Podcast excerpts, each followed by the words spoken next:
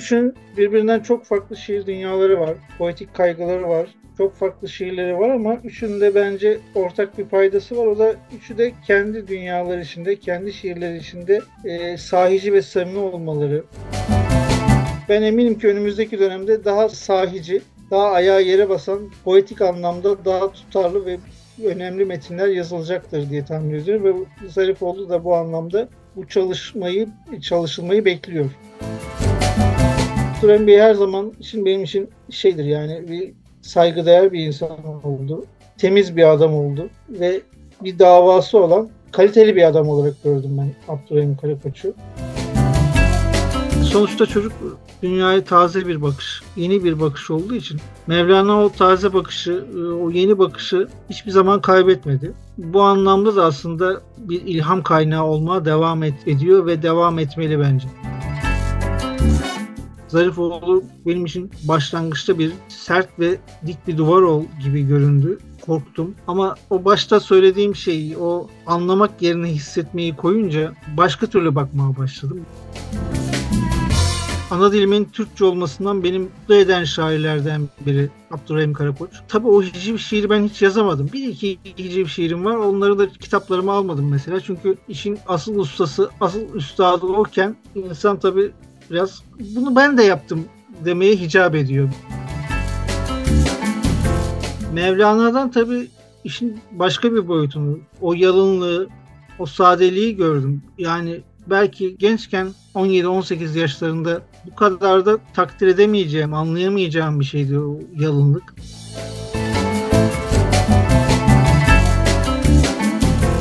Merhaba Anadolu Ajansı'nın Kültür Merkezi'ndesiniz. Bugün 6 Haziran 2023 Salı. Ben Ümmü Hanatak. Bugün üç güzel insanı konuşacağız. Konuğumuz şair Suavi Kemal Yazgıç. Konuşacağımız kişiler ise gidişleriyle biz geride kalanları hüznün kucağına bırakan teselliyi de yine onların mısralarında bulduğumuz üç güzel insan. Cahit Zarifoğlu, Abdurrahim Karakoç ve Mevlana İdris Zengin. Bu üç ismi bugün konuşuyor olmamızın sebebi üçünün vefat gününün de 7 Haziran'a denk gelmesi. Cahit Zarifoğlu'nu 7 Haziran 1987'de, Abdurrahim Karakoç'u 7 Haziran 2012'de, Mevlana İdris Zengin'i ise 7 Haziran 2022'de kaybetmiştik. Mısralarıyla hala aramızdalar. Hala en güzel hislerimizi onların mısralarıyla dile getiriyoruz ve hala gözlerimiz onları arıyor. Önce Cahit Zarifoğlu'ndan başlayalım. Abdurrahman Cahit Zarifoğlu. Seçkin bir kimse değilim. İsmimin baş harfleri aciz tutuyor diyen Zarifoğlu. 1940'ta Kahramanmaraşlı bir ailenin çocuğu olarak Ankara'da doğdu. Şiir yazmaya lise yıllarında başladı. Güreş sporuyla ilgilenmesi de pilotluğa merak salıp motorsuz uçak kullanması da bu yıllara denk gelir. İlk şiirleri okulun çıkardığı Hamle dergisinde yayınlandı İstanbul'daki dergilerle de bağlantı kurdu ve şiirleri artık İstanbul'daki edebiyat dergilerinde de görülmeye başlandı. Yol dergisinde musahhihilik, Baba Ali'de Sabah gazetesinde teknik sekreter olarak çalıştı. Otostopla Avrupa'nın birçok ülkesini gezdi. 1987 yılının başında hastalandı ve 7 Haziran 1987'de hayatını kaybetti. Geriye Yedi Güzel Adam, Yaşamak, Bir Değirmendir Bu Dünya gibi çok sayıda kitabı, çocuk masalları ve ailesinin kulaklarında hala çınlayan daktilo sesleri kaldı. Gelin geçtiğimiz yıl kızı Betül Zarifoğlu ile yaptığımız söyleşiden o daktilo seslerini dinleyelim. Bizim sohbetlerimize, oyunlarımıza hep daktilo sesi eşlik ederdi.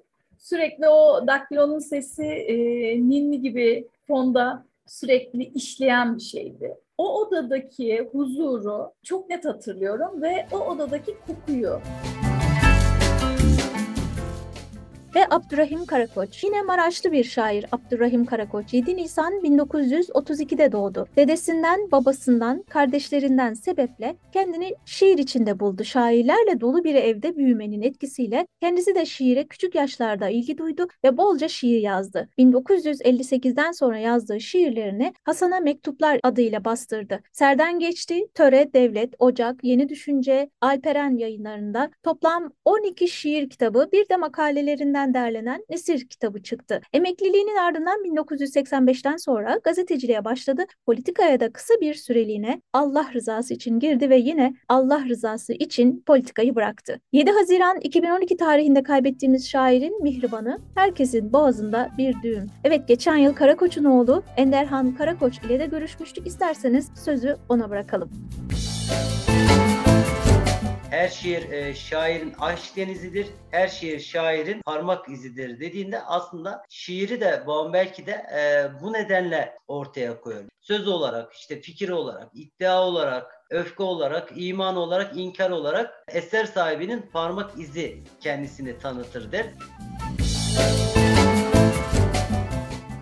Ve Mevlana İdris Zengin en taze acımız desek haksızlık etmiş olmayız. 15 Mart 1966'da Maraş'ta doğdu. İstanbul Hukuk Fakültesi mezunu Mevlana İdris'in ilk yazısı 1979 yılında Yeni Devir gazetesinde yayımlandı. İkindi yazıları Diriliş, Dergah, Albatros, Geniş Zamanlar ve Gerçek Hayat gibi dergi ve gazetelerde şiirleri, hikaye ve denemeleri yayımlandı. Şiirleri kadar masallarıyla da tanınan bir isimdi. Kuş Rengi Çocukluğum isimli şiir kitabıyla 1987'de Gökyüzü Yayınları Çocuk Edebiyatı Ödülünü, Korku Dükkanı kitabıyla 1998'de Türkiye Yazarlar Birliği Çocuk Edebiyatı ödülünü aldı. 7 Haziran 2022'de tedavi gördüğü hastanede Kahramanmaraş'ta vefat etti. Acısı çok taze dedik. Geçen yıl vefatından kısa bir süre sonra yazar Saadettin Acar ile konuşmuştuk.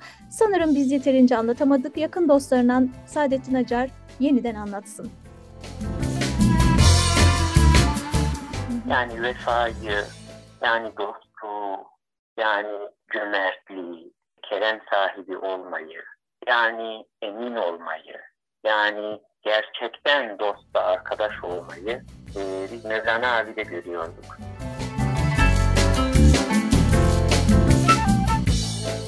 Ve şair Suavi Kemal Yazgıç. Şimdi kendisi konuğumuz. Hoş geldin Suavi.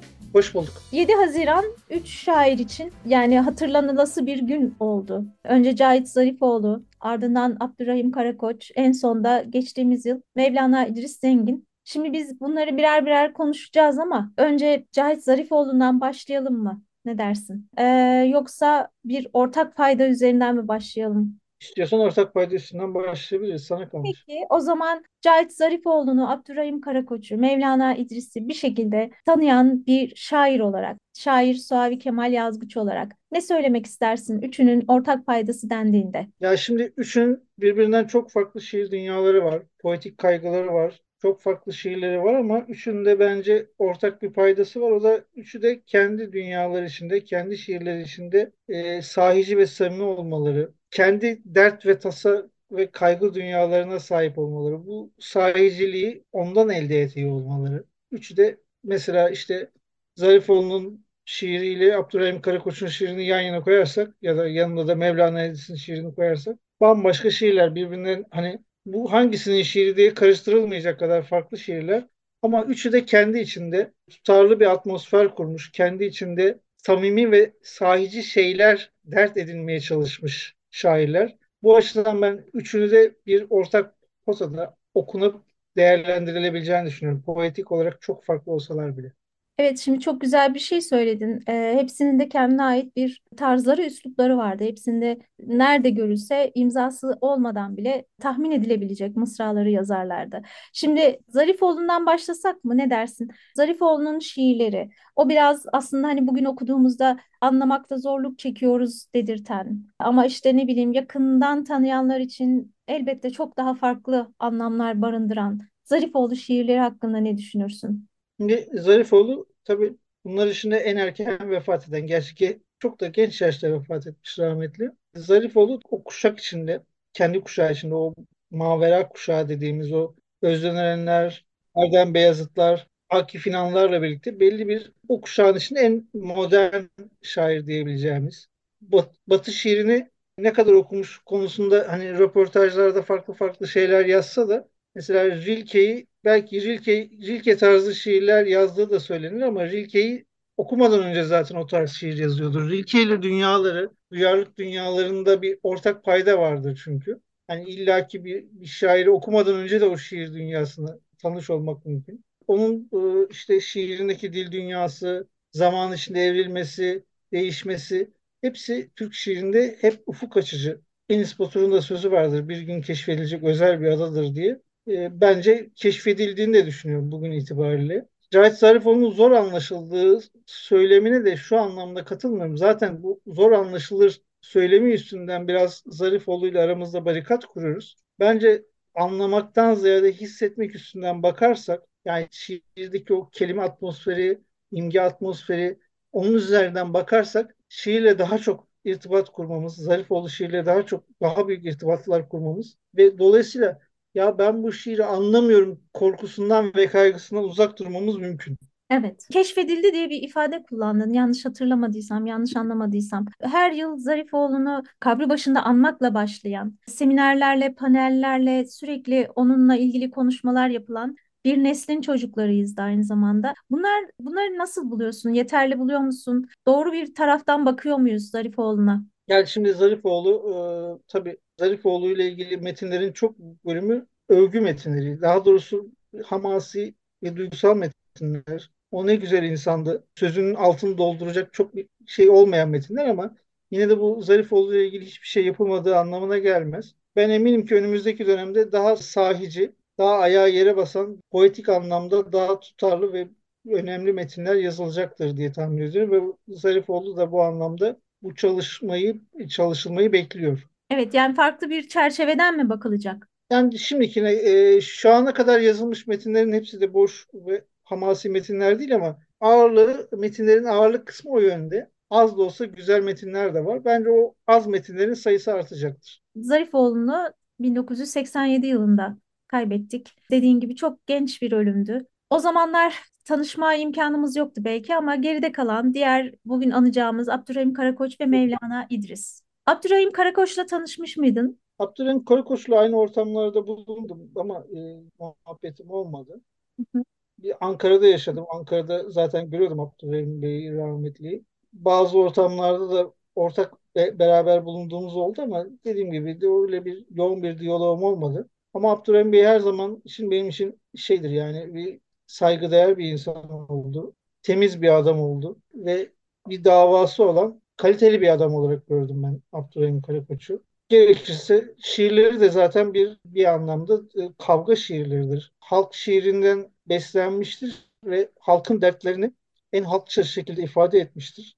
Çok sert taşlamaları vardır. Bir yandan da aşkı en güzel anlatan şairlerden biridir. Yani ne anlattıysa güzel, yerinde ve oturaklı anlatmayı, şiirleştirmeyi başarmıştır Abdurrahim Karakoç. Evet.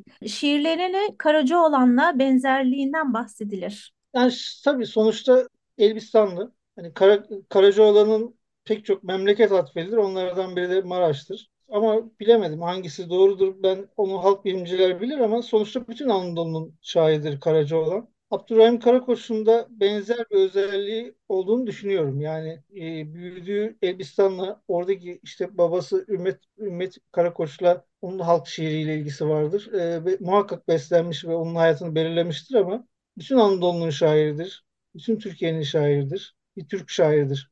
Evet ve davası vardır demiştin. Ee, bir şiiri Hak Yol İslam yazacağız. Yani e, davasını bu kadar net, bu kadar açık söyleyen bir adam ve aynı zamanda doğru bir ifade olsa gerek sağdan da soldan da herkesin sevdiği bir isim. Evet evet. Ee, tabii Abdurrahim Bey'in Mihriban e, şiiri sol kesimde de söylenirdi. Zaten o, o sayede biraz da Türkiye'nin bütün kesimlerinde dinlenen bir şair oldu. Dinlenen kelimesi de burada şey açıdan önemli. Çünkü yazılanın yanı sıra söylenen de bir şiir var ya. Evet. Abdurrahim Karakaç'ın şiiri bir söyleyiş şiiridir. Yani sadece metinde kalan, metinde okunan şiir değildir. Günümüz şiirinin çok büyük bölümü yazılır ama yüksek sesle okunmaya çok müsait değildir. Abdurrahim Karakaç'ın şiiri mesela yüksek sesle okunmaya, hep beraber okunmaya ve müziğe de uygun bir sesi vardır. Halk şiirinden beslenmesinden kaynaklanır bu özelliği.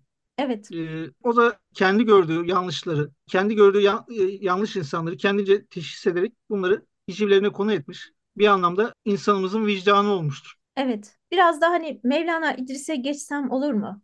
Ee, diğer iki şaire nazaran Mevlana İdris Zengin'le daha sık bir araya geldiğini, sohbetler ettiğini biliyorum. Kendisini geçtiğimiz yıl kaybettik. Henüz çok taze. Hala e, açıkçası bir Ankara'da oturup İstanbul'da o eski kafaya gidemeyen birisi olarak gittiğimde sanki hala onu orada görecekmişim gibi bir his. Hala bir böyle bir kabullenememe. Kabullenememe demeyeyim de hani gözünde görmediği için inanamama hali var mesela bende. Ee, senin için nedir? Sen neler hissediyorsun Mevlana İdris'in vefatının ardından? Vallahi şöyle biz tabii Gerçek Hayat dergisinde tanıştık. Onun Evet, teneffüs sayfası için geliyordu. evet, Teneffüs sayfası sadece dergi için ya da okurlar için değil hepimiz için teneffüs.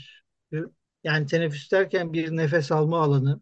Mevlana'yı da mesela hani görüşürdük ama hala inanamıyorum. Demek ki gör- görmekle görüşmek arasında çok büyük fark yokmuş. Öyle diyeyim. Bir şey fark etmiyormuş. Ee, görüşsek de yine inanamıyorduk. Onun şiiri de bir dert şiiri aslında bir anlamda ama daha günümüz insanının, daha bugünün insanının şekilde ifade ed- ediyor. Hem de bunu bir çelebice ifade eden bir tarafı var. Bir çeşit günümüz çelebisiydi Mevlana İdris. Onun o humoru, efendime söyleyeyim, kelimeleri seçimindeki o yalınlık her şairin başarabileceği bir şey değildi. Her şairin altından kalkabileceği bir yalınlık değildi. Çünkü biliyorsun yalınlıkla basitlik arasında bir ince çizgi vardır. İnsanlar çoğu zaman basitliğe düşerler. Mevlana'nın şiiri yalın ama asla basit olmayan bir şiirdi. evet. Şiirleri için bahsedecek olursak bunlar e, evet ama kendisiyle e, yakından tanışanların bildiği az konuşur ama çok şey anlatır bakışlarıyla. Sanki Evet öyle evet bir iki kelime bir şey söyledi mi zaten onun üstünde ben bir uzun bir düşünürdüm. Ondan sonra da 40 sayfa metin çıkardı onlardan. Öyle diyeyim yani az konuşurdu ama hiçbir zaman boş konuşmazdı öyle diyeyim. O bakışındaki o teneffüsteki eksikliği hissediyoruz öyle diyeyim. Bizi artık teneffüs alanlarımız daraldı. Evet, Gerçek Hayat dergisinde de istisnasız hemen herkesin belki de dergiyi alır almaz açtığı ilk sayfaydı. Çok uzun bir dönem. Onun e, hazırladığı kapakları biz de dergide heyecanla beklerdik bu hafta ne yapmış acaba diye yayına koymadan önce. Bir de Mevlana İdris ve Cahit Zarifoğlu arasında böyle bir bağlantı aklıma geliyor. Ee, ikisinin de şair yönün yanında masal yazan tarafları da vardı. Öyle değil mi? Bu, bu- buna değinelim mi? Ne dersin? Yani Zarifoğlu'nu ve Mevlana İdris'i bu Şimdi masal... o tabii masalları tabii masalları çok önemli. Çocuk hikayeleri çok önemli. Evet, Şundan dolayı önemli çünkü e, şimdi çocuk edebiyatı alanında aslında hızla artan bir ürün verme dönemindeyiz. Daha da artacak önümüzdeki dönemde. Ama Mevlana'nın bir farkı vardı. O farkı günümüzde daha az insanda görüyorum. Mevlana çocukları çocuk yerine koymadan onlarla da ayrı bir dil kurarak, özenerek güzel metinler yazardı. Yani çocukları asla büyüklerin tanımladığı anlamda bir çocuk kalıbının içine sokup o kalıbın içinden konuşmazdı. O çocukları özgür bırakacağı metinler yazdı. Onun çocuk hikayeleri biraz daha dikkatli okunursa her yaşta insana hitap ettiği görülebilir. evet ben mesela bu yaşta okuduğumda, bu yaşta okuduğumda demeyeyim de yayınlandığı zamanlarda taze taze okuduğumda tabii ki bir çocuk değildim. Ama her okuduğumda da büyük bir şaşkınlık yaşamış olurdum. Finallerinde, masalların finallerinde mutlaka e, bizi şaşırtan, afallatan bir yanı olurdu. Ben öyle hatırlıyorum, öyle biliyorum. Çocuklarıma daha sonra okuduğumda da çocuk algısı biraz daha farklı oluyor. Demek ki, değil mi? Çocuklarımın e, şaşırdıkları, işte gülüştükleri yerde Yerler farklı. oluyorlar, oluyor. E ister istemez ama yani sonuçta çocuk dünyaya taze bir bakış, yeni bir bakış olduğu için Mevlana o taze bakışı, e, o yeni bakışı hiçbir zaman kaybetmedi. Bu anlamda da aslında bir ilham kaynağı olmaya devam et, ediyor ve devam etmeli bence.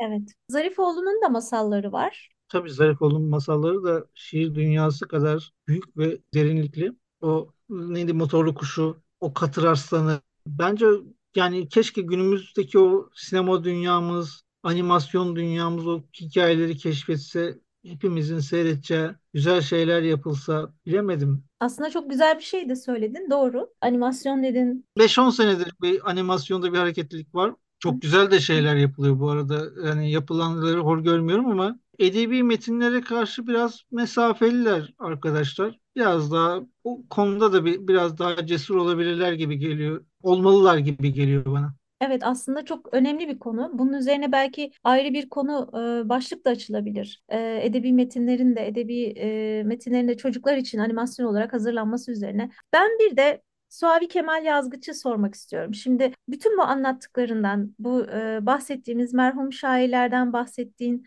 her cümle aslında evet onlardan ne kadar etkilendiğini, onları nasıl gördüğünü, onları nasıl anladığını bize gösteren ifadeler. Yani onlar için söylediğin her şey senin onları algıladığın yönü. Ama ben yine de böyle bir e, nokta atışı olarak belki de sormak istiyorum. Suavi Kemal Yazgıç, Cahit Zarifoğlu'ndan, Abdurrahim Karakoç'tan, Mevlana İdris'ten kendisine ne kazandırdı mı diyeyim, ne ekledi mi diyeyim, kendisinde onlardan nasıl bir parça buluyor mu diyeyim. Tabii ben şimdi en önce okuduğum aslında orada Cahit Zarifoğlu'ydu. Ben üniversite öğrencisiyken Cahit Zarifoğlu'nu okudum. Abdurrahim Kırkmış'ı tabii zamansal olarak daha evvel de okuyabilirdim ama ben bulduğum çevre itibariyle önce Zarifoğlu'yla tanıştım. Zarifoğlu benim için başlangıçta bir sert ve dik bir duvar ol gibi göründü. Korktum ama o başta söylediğim şeyi o anlamak yerine hissetmeyi koyunca başka türlü bakmaya başladım. Bir de bu Rilke'yi de okumuştum, iyi okumuştum. Ondan sonra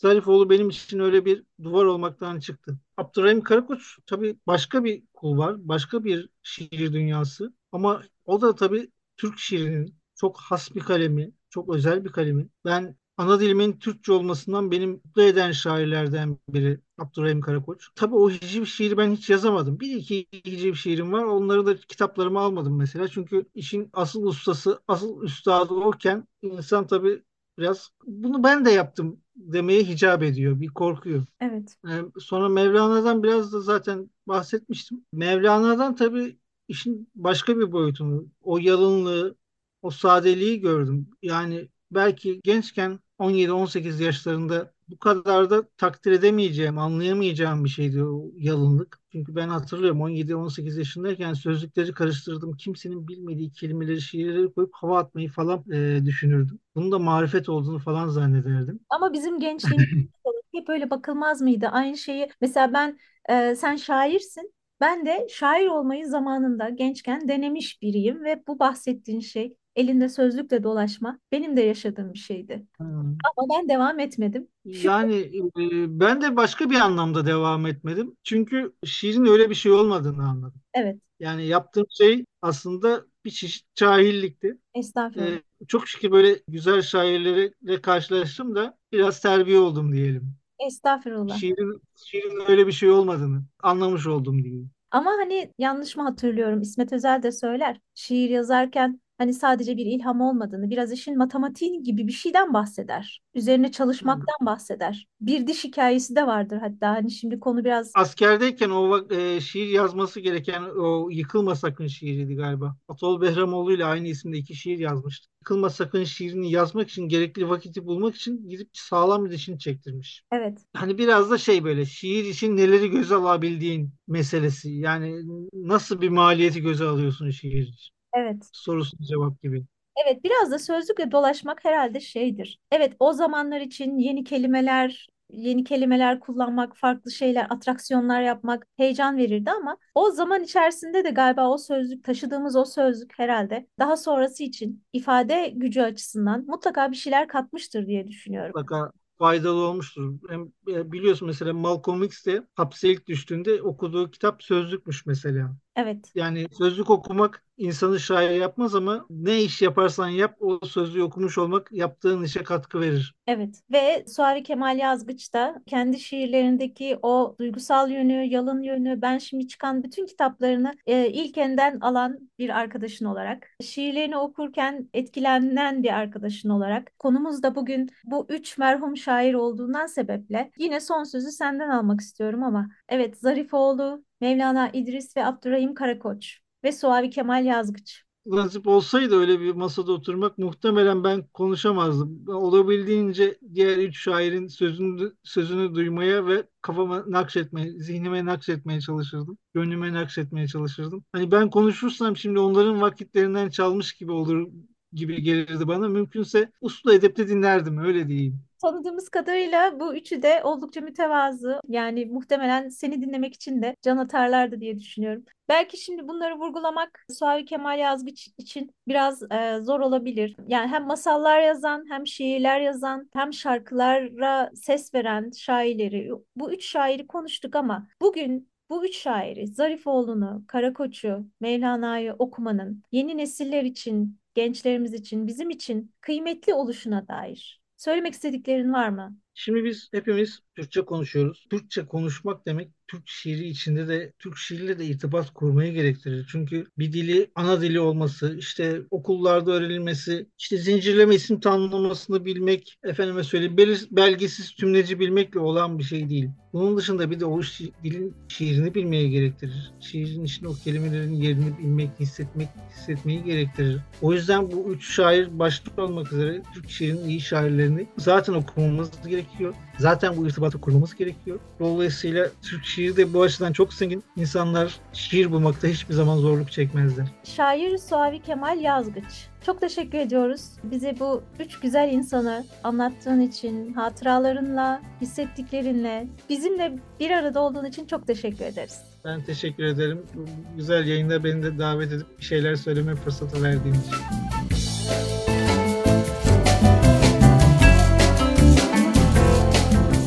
Ajansı'nın kültür merkezindeydiniz. Şair Suavi Kemal Yazgıç konuğumuzdu. Vefatlarının yıl dönümünde üç şairi Cahit Zarifoğlu'nu, Abdurrahim Karakoç'u ve Mevlana İdris Zengin'i konuştuk. Kültür Merkezi'nin tüm bölümlerini Twitter'da AA Sesli hesabından takip edebilirsiniz.